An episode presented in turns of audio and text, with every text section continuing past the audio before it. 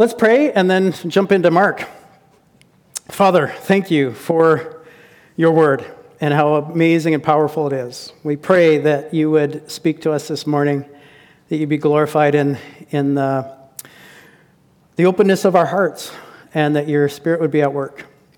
And please invite us to what you want to invite us into, challenge us with what you need to challenge us, encourage us the way we need to be encouraged, and be glorified in the whole process. In Jesus' name we pray. Amen. Several years ago, I was uh, hanging out with a few friends, and we were just chatting about different things, and we started to tell about border stories. Somebody had just come back across the border, and uh, it's amazing how probably every one of you who have crossed the border have some sort of unique and interesting border story. Uh, it just seems like everybody has a story about crossing the border. It's almost as if the border guard uh, you're, you're dependent on whether they had coffee in the morning or something. But we know that they're trying to do a good job, and it's important. But uh, the story that stands out is from one of my friend's brother in law, who was a police officer in Vancouver.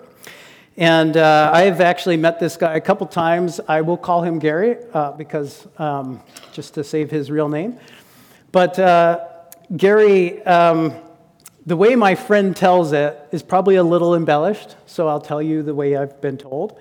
But uh, Gary was a, a, kind of guy who, who really liked the authority that came with the badge. He, he, he really liked being a police officer. And you could tell in the way he carried himself, the way he talked about stories, he, he just, he, he, he felt the power of the badge.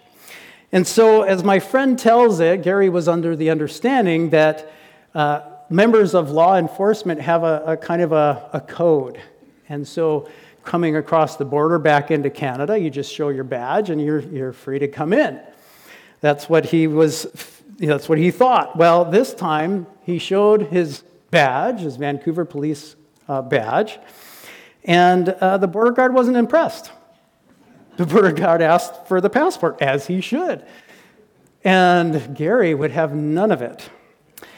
It was unacceptable to him. And not only was it unacceptable, it was offensive to him and to the badge that they would not recognize the badge and let him through. And so he threw down the gauntlet and he told the border guard he had no right to ask a police officer for a passport and he should just let him through.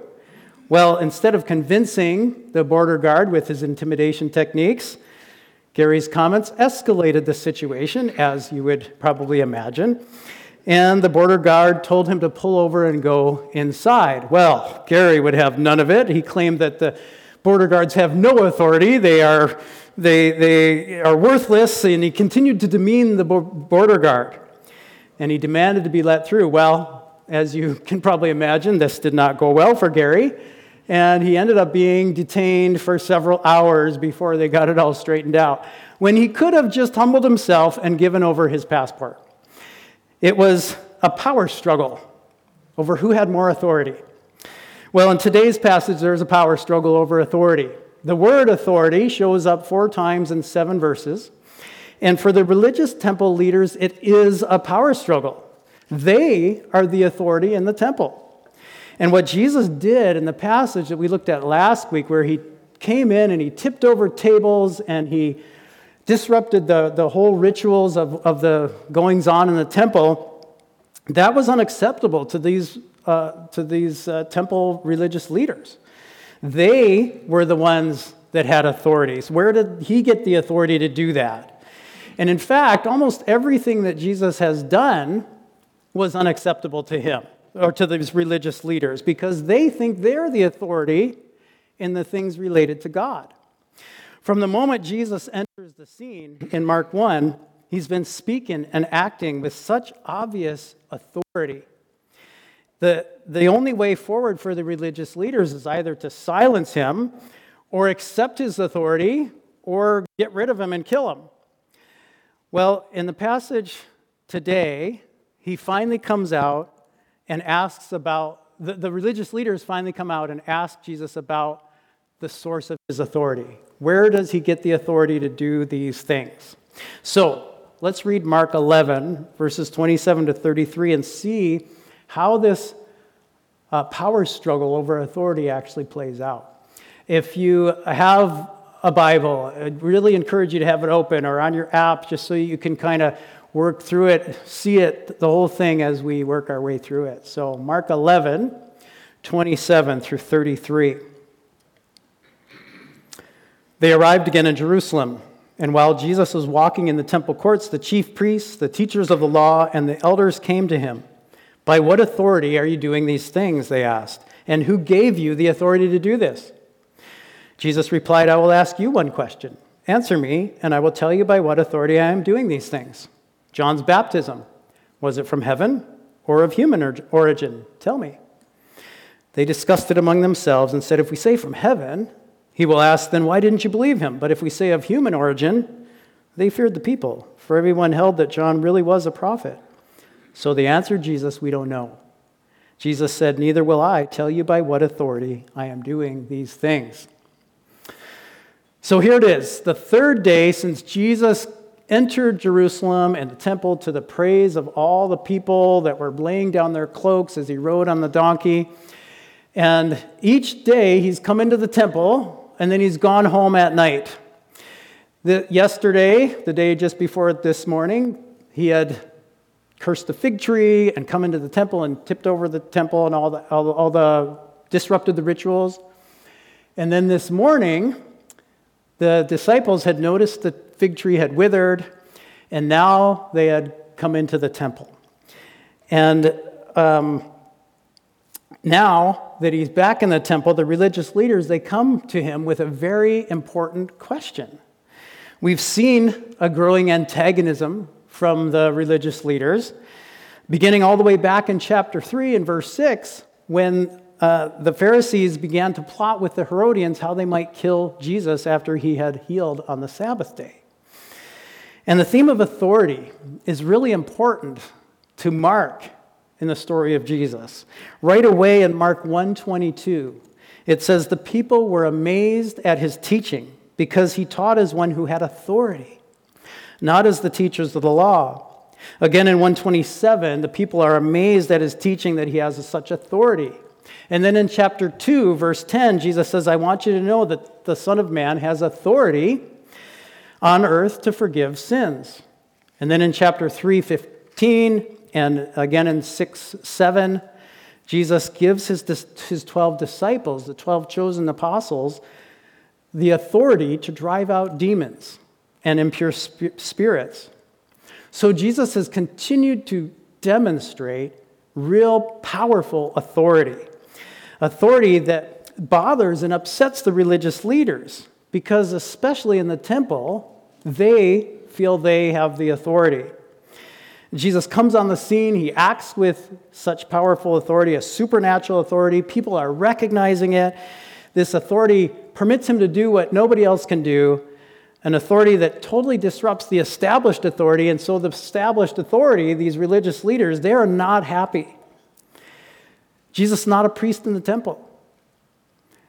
He's not one of the official religious leaders.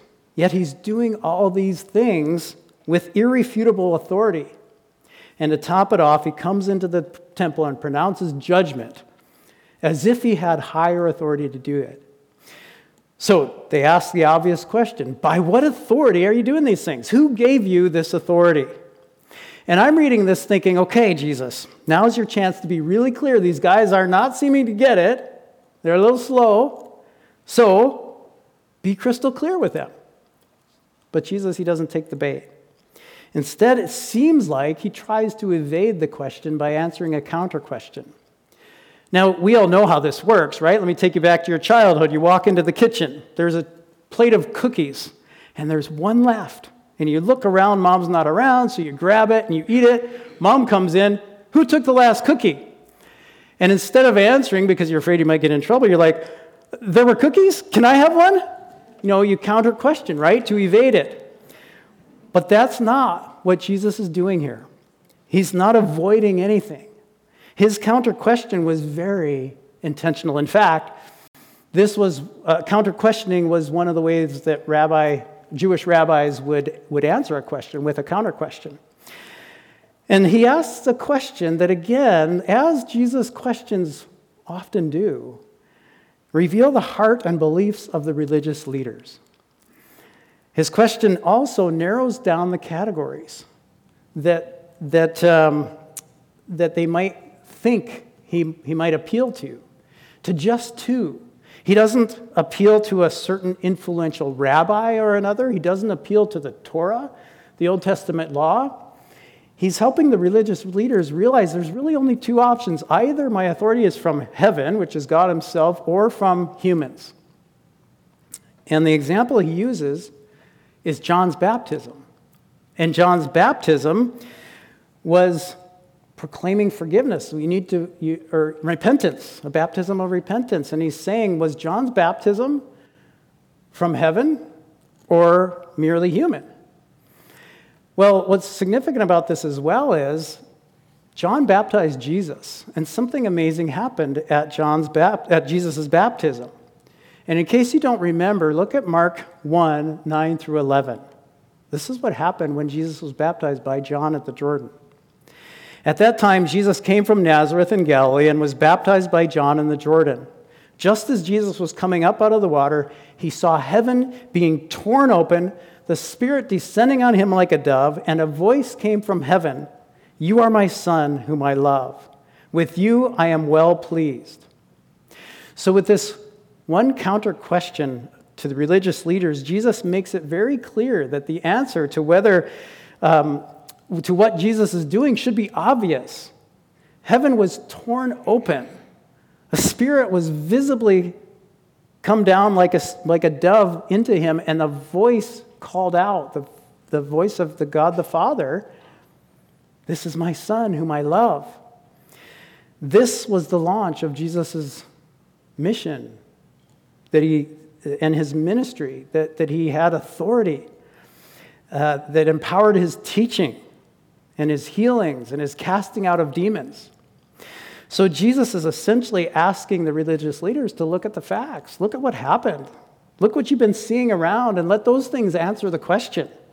Are these things done by human authority or are they done by divine authority? And again, the religious leaders, they don't seem to be interested in what they've actually seen and heard. They don't, they're not seeming to be interested in those facts because the question stumps them. They have to think about it and figure out how they're going to answer. And their answer makes it clear that they're not really thinking about the truth. They're not thinking about what they've seen and heard and how that might affect them and what they should do about it. Because the truth of those things isn't what they discuss. What they discuss is how their answer will reflect on their reputation, on their way of life. Look at verse 31 and how they consider what Jesus asks them. It's not, hmm, yeah, we did hear that voice of God the Father. And we did see something come down on Jesus. And, and, and, and what was that? Heaven being torn open. And, and uh, he did heal a lot of people. And he did cast out demons. And he, he did tread on the waves of the sea. That's only something God can do. He calmed the sea with his voice. That's not what they discuss. They weren't interested in those things. They were interested in how people would think of them because of their answer. And the key word that sums up the heart and beliefs, the way of thinking of the religious leaders, is what shows up in parentheses in verse 32 feared. What did, the pe- what did they fear? They feared the people. What does Proverbs say about fear? They would have known the Proverbs. Proverbs 9:10. Look at Proverbs 9:10. The fear of the Lord is the beginning of wisdom, and knowledge of the Holy One is understanding. The fear of who? Not people. The fear of the Lord.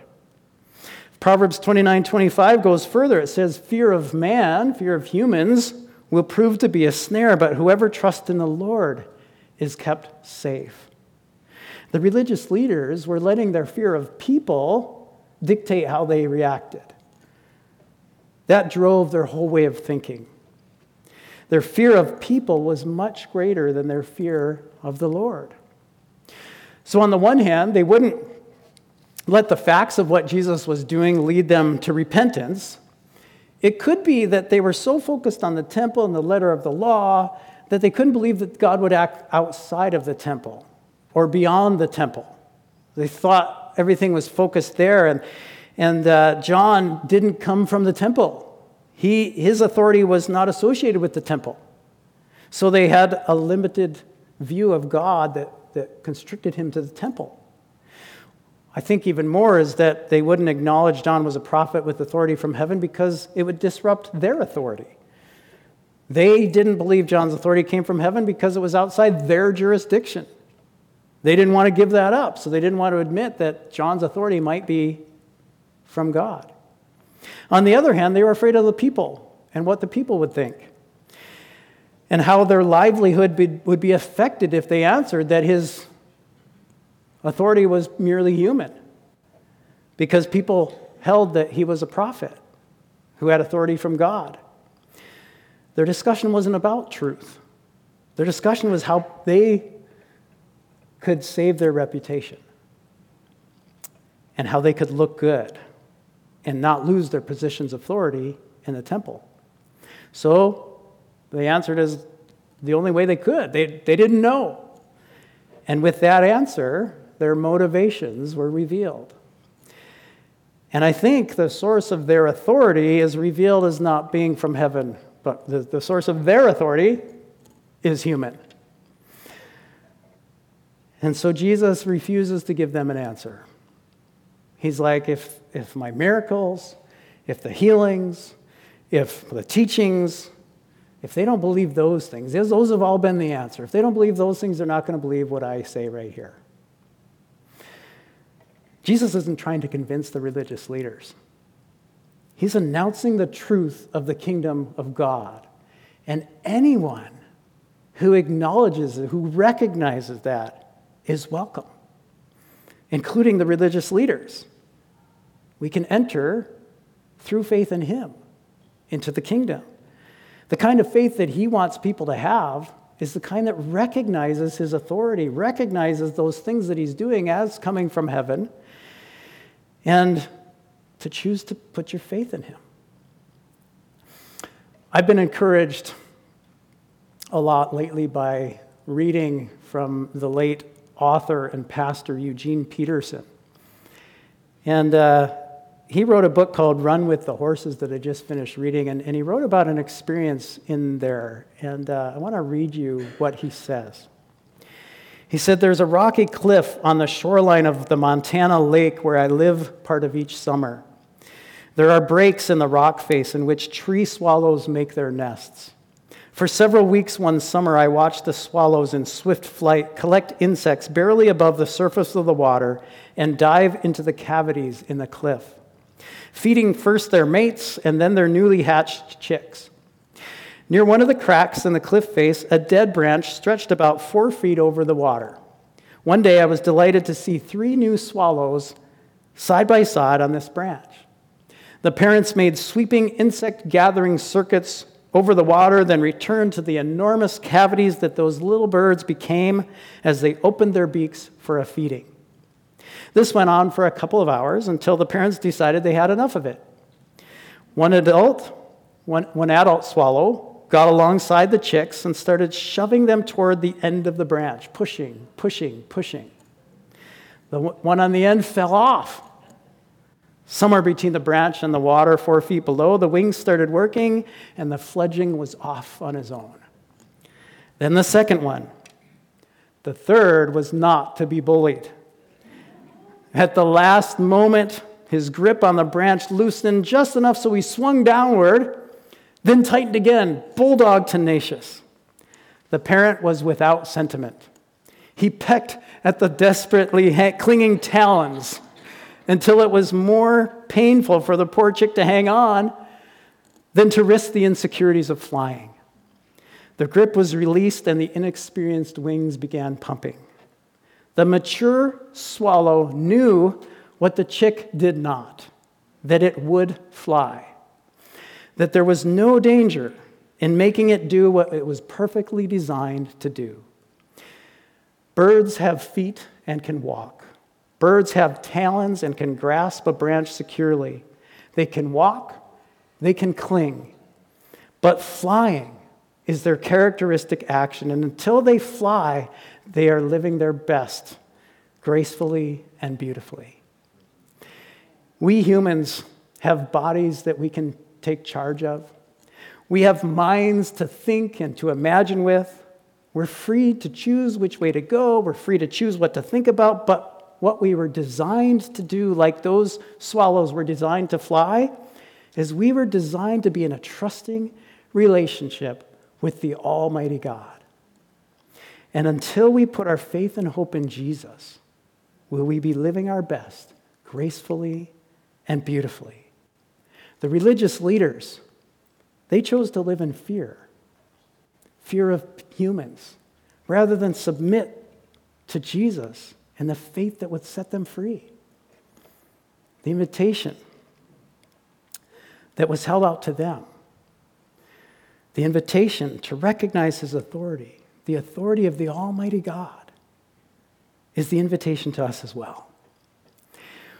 We can hold on to our own authority, our own semblance of control with tenacious bulldog tenacity, however he said that. or we can accept his authority and put our faith in him that knows the best. Even if we don't understand what he's taken us through, even if we don't like it, we can trust that he would only give us what we would ask for if we knew everything he did, like those parent swallows who knew they would fly. He knows what we need when we don't. So if you've never asked Jesus to forgive you, if you've never put your faith and hope in him, you're welcome to this morning. That's your invitation. And you can do that right where you sit. Or you can come and talk to me or someone else about what it would mean to enter this kind of relationship. If you have asked Jesus to forgive you, if you have put your faith and hope and trust in Him, you don't have to worry about what anybody else thinks of you. Because the Almighty God, Jesus, the one who has all authority and all power, the King of the universe, He loves, adores you so much that He gave His life for you. And you can be adopted into his family and you can have what you're looking for from others from him. And be set free to love and forgive the person in front of you. Let's pray. Father, thank you for Jesus. Thank you for the demonstration of who you are as a human. He became human. And he showed us what Almighty God is like someone who reaches out and touches the hurting, someone who goes to those who need help, someone who is willing to die so that we could have life. God, help us to recognize him more and more, maybe for the first time, and maybe just a reminder or, or a new way of thinking about it. Thank you that we can be in relationship with you and worship you. In Jesus' name we pray. Amen.